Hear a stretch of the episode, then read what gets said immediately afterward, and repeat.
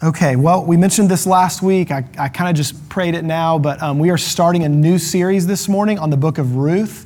Um, I am personally excited. I have no idea if you guys are going to enjoy this or not, or if I'll do a good job teaching it. Um, but I love this book of the Bible, and um, I just I always enjoy getting to spend time in it. My study time has been just fun and rewarding, and so I'm excited. I'm hoping that it will be a blessing to all of us. Um, but the book of Ruth, you know, it's this small Small little book. It's four chapters just kind of tucked away in the Old Testament. Um, its placement, you know, is right after there's there's Joshua and then the Judges, and then we move into the story of, of the Kings as uh, we have First and Second Samuel and then into Kings and Chronicles. And it's just kind of nestled in there. Um, but this story is so rich and so full. Um, the book is about Jews and Gentiles. It's about seasons. It's about um, things that we see in the Old Testament, um, signs and, and ceremonies that are all symbols pointing to who Jesus is and what he does for us. And so we're going to see that stuff as we unpack this. It's a story about friendship. It's a story about being single. It's a story about falling in love. It's a story about being a man and being a woman of God. It's a story about loss and redemption. And Jesus is on every single page. He's on every single page. Um, so it's a story about you. It's a story about me. And it's a story about our Savior.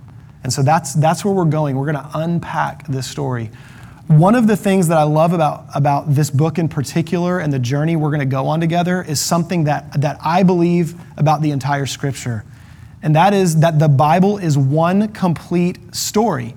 Now, that might feel really obvious because we carry around a single book, but we didn't get this book like we get any other book. There wasn't somebody that sat down one day and wrote a story and then wrote the end, and then there it is, and it got published. The Bible was put together over several thousand years by over forty different authors. These people, many of them never even met each other, and yet it tells one cohesive story. And, and the beauty of what we're going to see as we go is we're going to find ourselves at times fifteen hundred years before Christ. This story takes place probably twelve or thirteen hundred years before Christ in the time of the Judges. Um, We're gonna we're gonna see ourselves uh, in the life of David a little bit and see his connection to this story.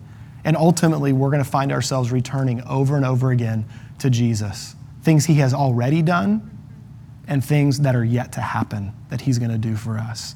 And so I'm excited as, as we will see how the book of Ruth kind of dovetails into these different things. Um, we're going to learn a lot from the Jewish history and culture that will that should enrich our understanding of Jesus.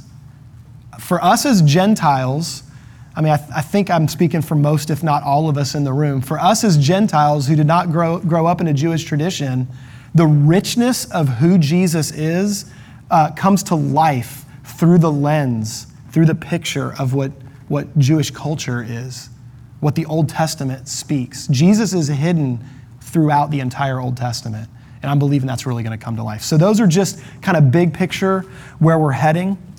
Um, as kind of an, an anchor point for this study, our, our focus is going to be on this word, hold fast. And we we actually kind of on purpose, I didn't tell you this last week, but kind of on purpose, um, I included Hebrews chapter ten, verse twenty-three. It's, it's going to be kind of the anchor point um, for us going through this book. And so I want to read this to you one more time. Hebrews chapter ten, verse twenty-three says, "Let us hold fast the confession of our hope without wavering, for he who promised is faithful." At the end of the day, this book is about us holding fast to Jesus, the one who is faithful. Whether things feel that way or not along the way, we have a great hope, and it's because we can count on him to come through for us. And so that's that's going to be the story of the book of Ruth. And so we're going to discover each week along the way some particular things or some particular ways that we hold fast. I also believe we're going to discover together that he's holding on to us. That even when our grip is loosening, his grip is sure. He's, it's sure. He's holding us fast. And so that's That's where we're heading. Okay, so this morning, we are primarily going to focus on the first few verses in Ruth chapter one.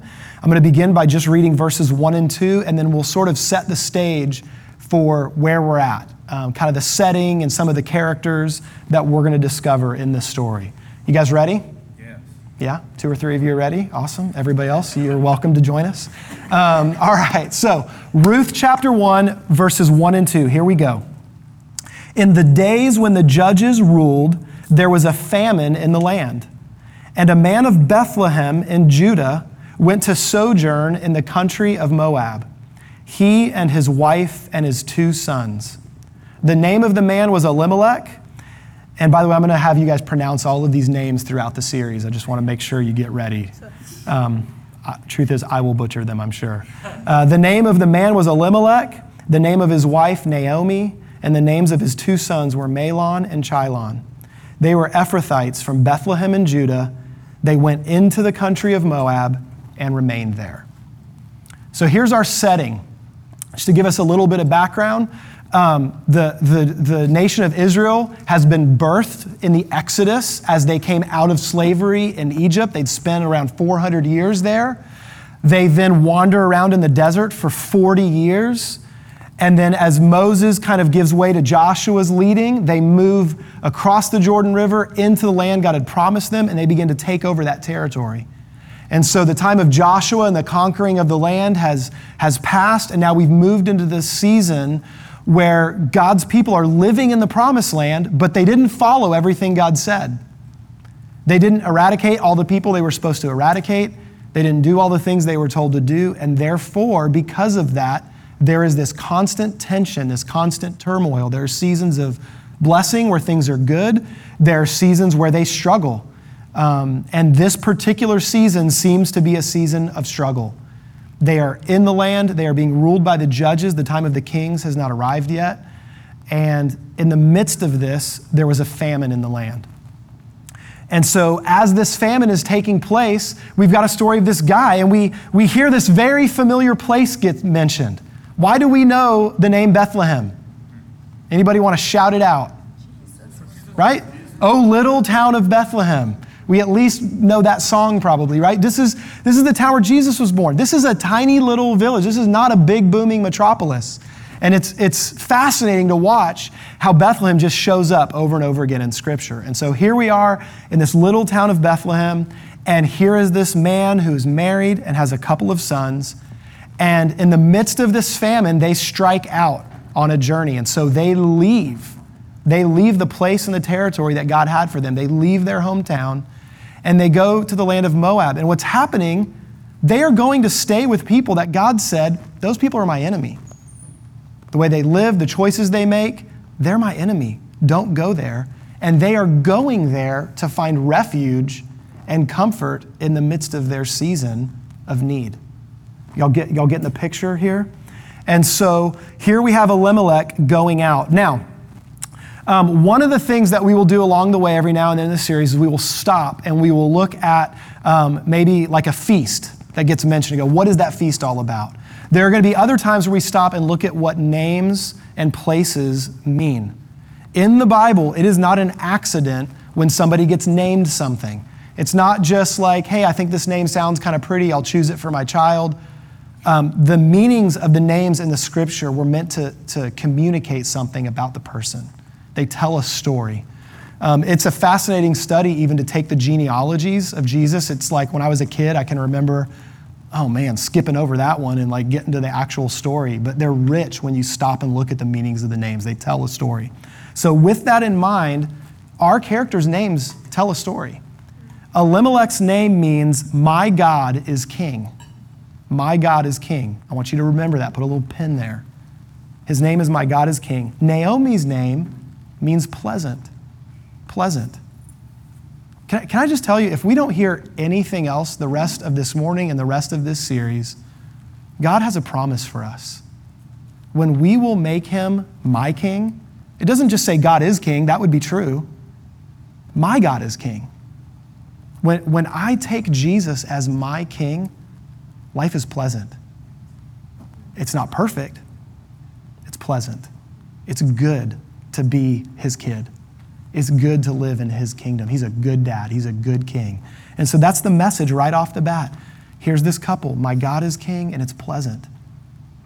But as so often happens, things go sideways. Things don't work out. There's a famine. They begin to be in need, even in the place God has for them.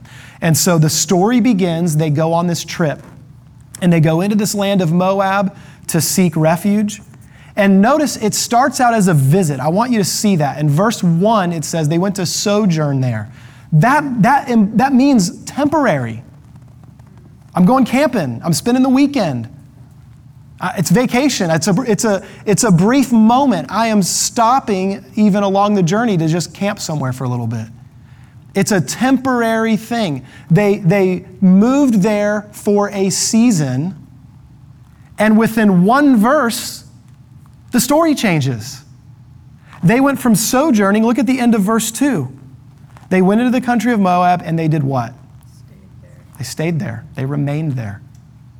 They set their home up there.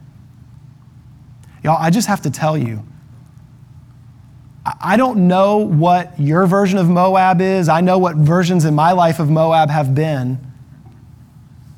But it is incredibly easy in our lives to move into seasons of our life, or even to go looking somewhere else for, for what we need, for fulfillment, when I'm feeling like God's maybe not meeting that need, when things are a little dry.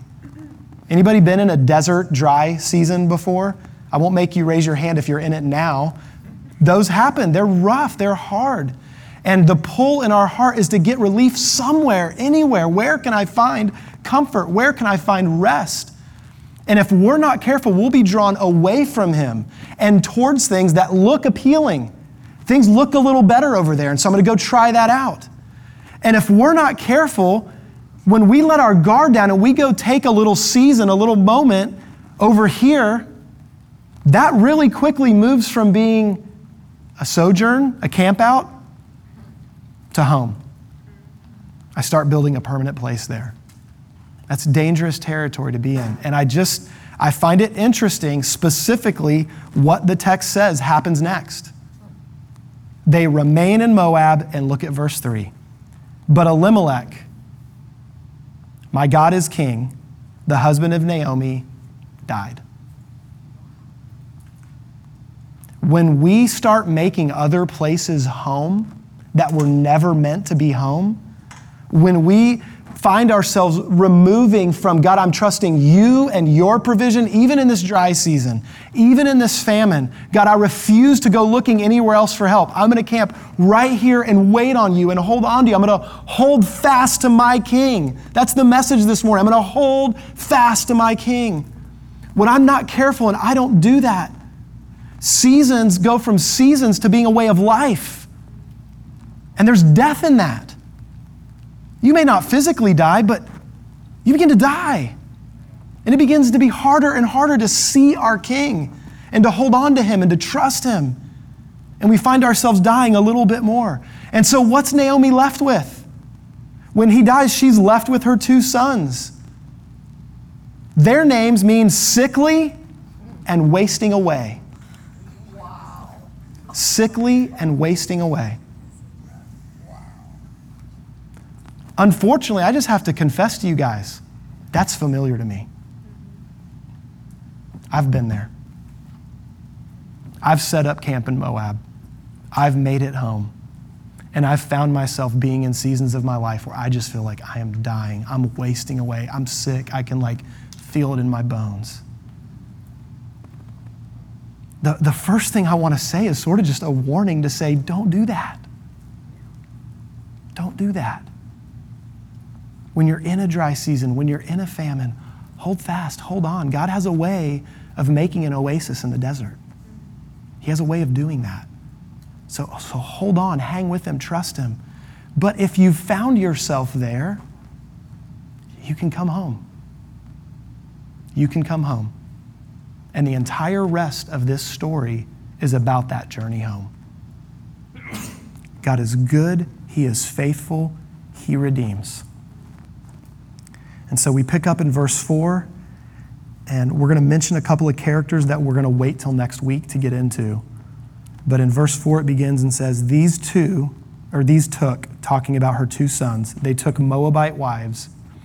The name of one was Orpah, and the name of the other Ruth. They lived there about ten years. Think how long Naomi just made that home.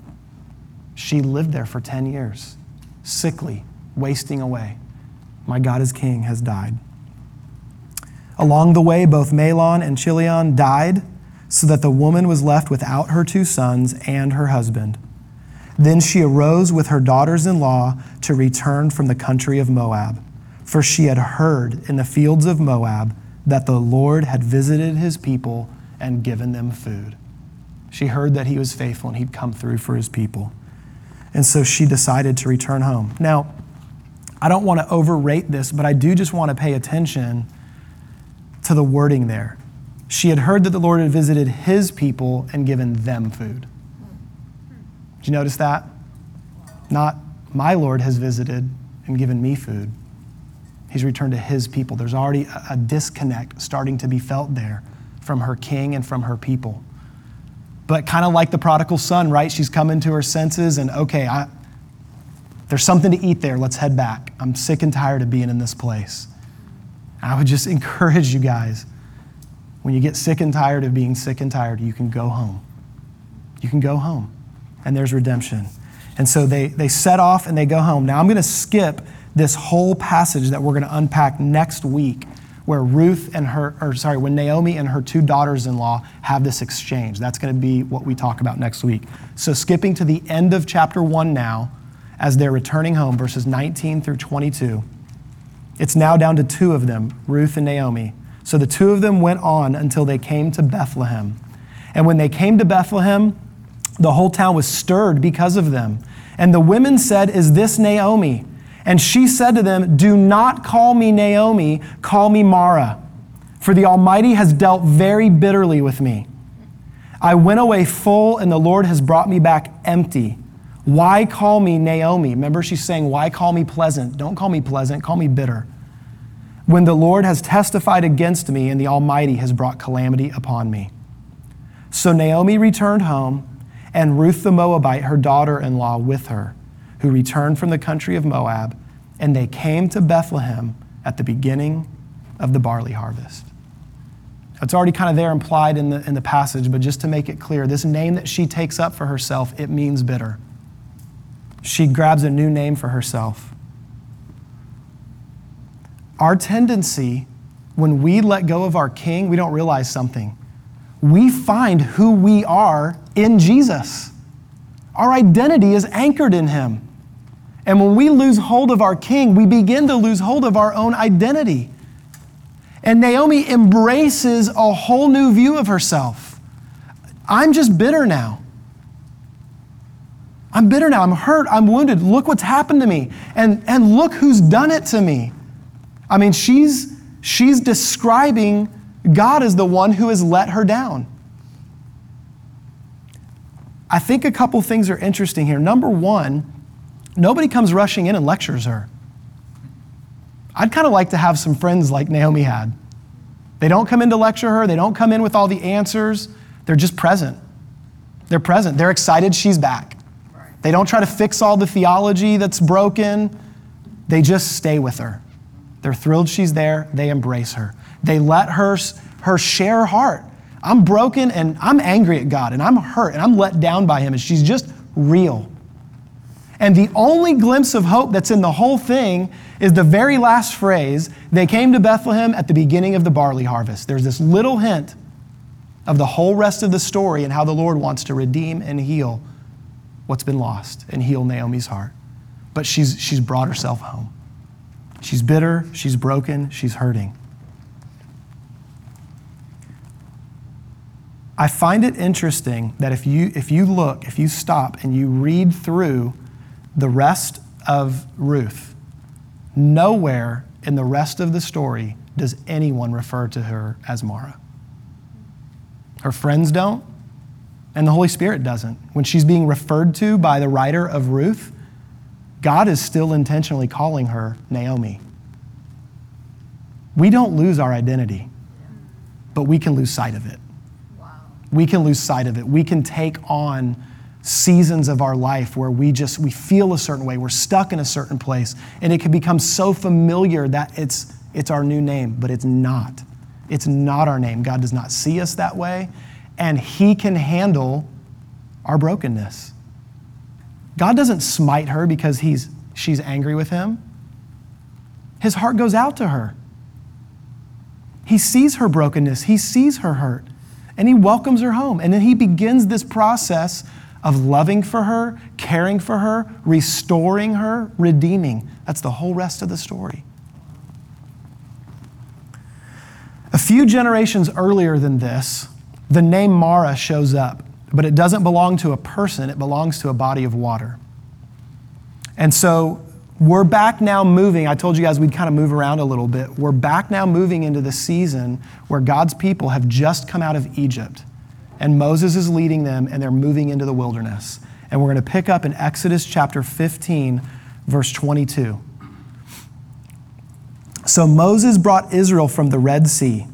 Then they went out in the wilderness of Shur, and they went three days in the wilderness and found no water. That's a long time without water. They're thirsty. They're in a desert place. Verse twenty-three.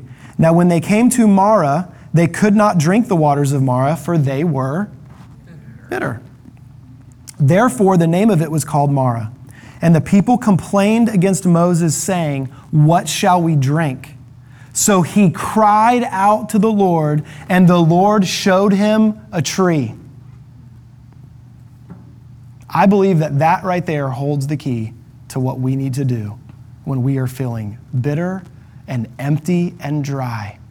We cry out to the Lord, and I believe he will show us a tree. And he shows him the tree, and it says, when Moses cast it into the waters, the waters were made sweet. Can I tell you something? That's not the right English word right there. It's the word pleasant. Did you catch that? What was Naomi's name? Pleasant. Where Naomi had become bitter, God will take what is bitter and make it pleasant again with the addition of a tree. Isn't that beautiful? This is the Old Testament. They don't know about the cross. They don't know about Jesus. This is what God does. He exchanges beauty for ashes. He exchanges bitter for sweet. This is what Jesus is up to. And I love this beautiful picture right here. It's the two places in the Old Testament where this name shows up. And God says, I will take what is bitter and make it sweet. And I just, I find it interesting, if we skip down just two verses, as soon as God heals these waters and they can drink them, they start walking again, and look where they go. Verse twenty-seven, the very next place. Then they came to Elim, where there were twelve wells of water and seventy palm trees, so they were camped there by the waters. You know what that's called? An oasis in the desert. Now, my problem is, I'm irritated they didn't go there first. Like, God, you brought us through the Red Sea, you parted the waters, we came out of Egypt, we're in this wilderness, why didn't you take us straight to the oasis? You know what the answer is? I don't know. I don't know. I don't get it. In fact, it bothers me. God, why do you let us go through these dry seasons? Why do you let us go through these hard times? What are you doing? But see, this is the whole story. From, from the minute of the fall, it took like two chapters of the Bible for things to be wonderful. It took the whole rest of the thing to fix what we broke. The world is broken. I'm broken. I got news for you. You're broken. But God is telling a redemption story. He's putting the pieces back together. And he will take these dry, worn out, bitter seasons of our life, and he will exchange them for something beautiful and sweet and pleasant. It becomes rich and full when we, when we look to the man on the tree. And he brings life. And he won't leave us there forever. He's bringing us to an oasis. He's bringing us to living water that never runs dry. That's what he has for us. But he lets me go through this first. He lets me go through the desert season. Why? I don't know why, but I know what. I know what I should do. I should hold fast to my King. I should hold fast to my King, and I should hold fast to the identity he's given me. I should not pick up other names along the way. I don't have to accept hard seasons, bitter moments as my new way of living. I don't have to accept that. And when I found myself living there, stuck there, I can return to my King. And I, I may not know how he's going to redeem it yet. The path may not be clear. It may not be obvious, but I can trust my life in his hands and believe that he will redeem. One last thing I want to I want to show you guys, and we'll wrap up here in a minute. This, this story is in each of the Gospels, but in particular, I want to look at where it shows up in the Gospel of John. Jesus has gone through um, the night of betrayal. He's gone through his trials. He's gone through the beatings. He's gone through the crown of thorns. He's, he's made that long walk to the cross. And he's now been crucified. He's at the final moments of his life before his death on the cross.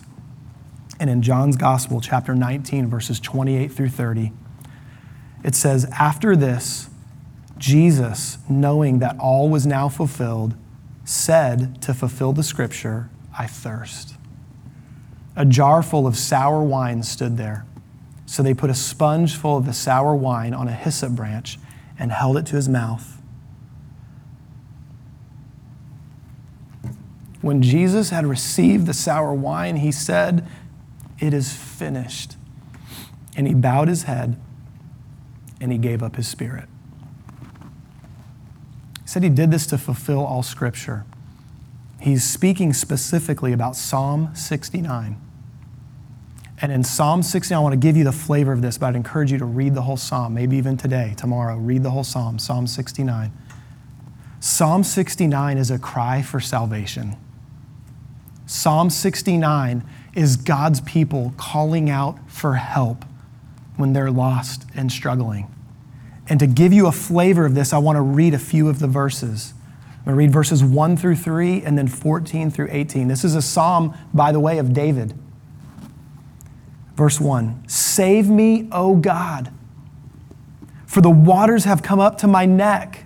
I sink in deep mire where there is no foothold. I've come into deep waters and the flood sweeps over me. I'm weary with my crying out. My throat is parched. My eyes grow dim and waiting for my God." Verse fourteen, "Deliver me from sinking in the mire. Let me be delivered from my enemies and from deep waters. Let not the flood sweep over me, or the deep swallow me up, or the pit close its mouth over me. Answer me, O Lord, for your steadfast love is good. According to your abundant mercy, turn to me. Hide not your face from your servant, for I am in distress. Make haste to answer me. Draw near to my soul. Redeem me. Ransom me because of my enemies." This is a psalm of God's people anxious for hope and for help and for redemption. And as Jesus is on the cross, his mind goes to this psalm and he's like, oh yeah, one more thing I got to fulfill. One more thing.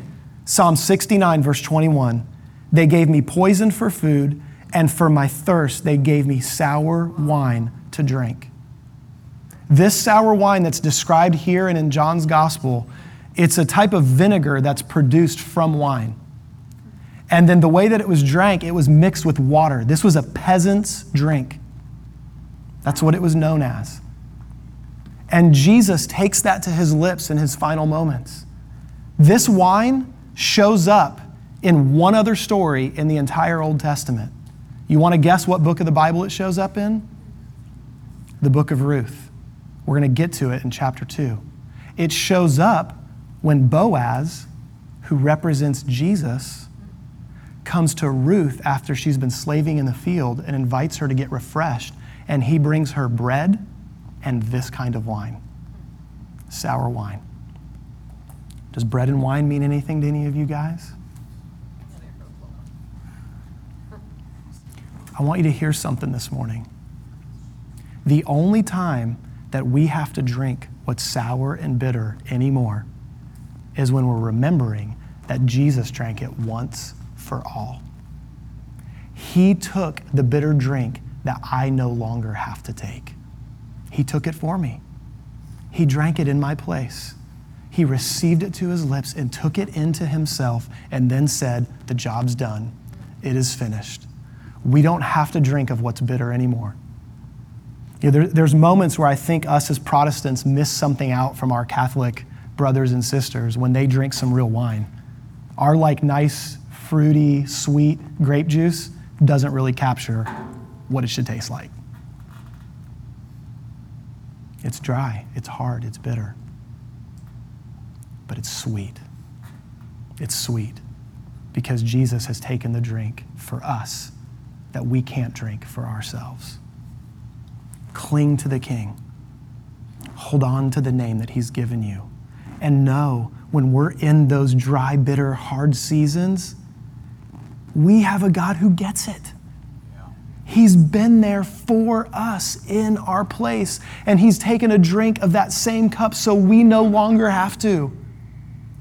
And he will now exchange bitter for sweet, sour for pleasant. That's what he has for us. Let's pray. Thank you, Jesus, for your extravagant love. Thank you, God, that when we drift, when we wander, God, when we get into dry seasons, and even when we haven't left your presence, God, that you are there, that you are faithful, God, that you will work to redeem and heal and touch our lives. God, would you help us to hold fast, to hold on to you? God, if we're being tempted or drawn away to Moab, God, that we would stick with you and trust and watch that you are faithful and sure and good. God, that you will redeem. Lord, if, if we look at our lives right now and we realize, God, I'm there. I'm in Moab. I've taken the name Mara. God, that we would, we would journey home. God, we would turn back to you. God, we'd be real with you. Lord, we'd express our hurt, our frustration. We'll be real about where we are. But Jesus, I thank you that you hear and you can take it and that you can relate. You are the great high priest who can relate to us. Jesus, thank you that you've taken the bitter drink in our place and that we can look to you and exchange our bitter for your sweet that you offer. Jesus, we remember you this morning. We hold on to you this morning. Thank you that you hold on to us. It's in your precious and powerful name we pray. Amen. Amen.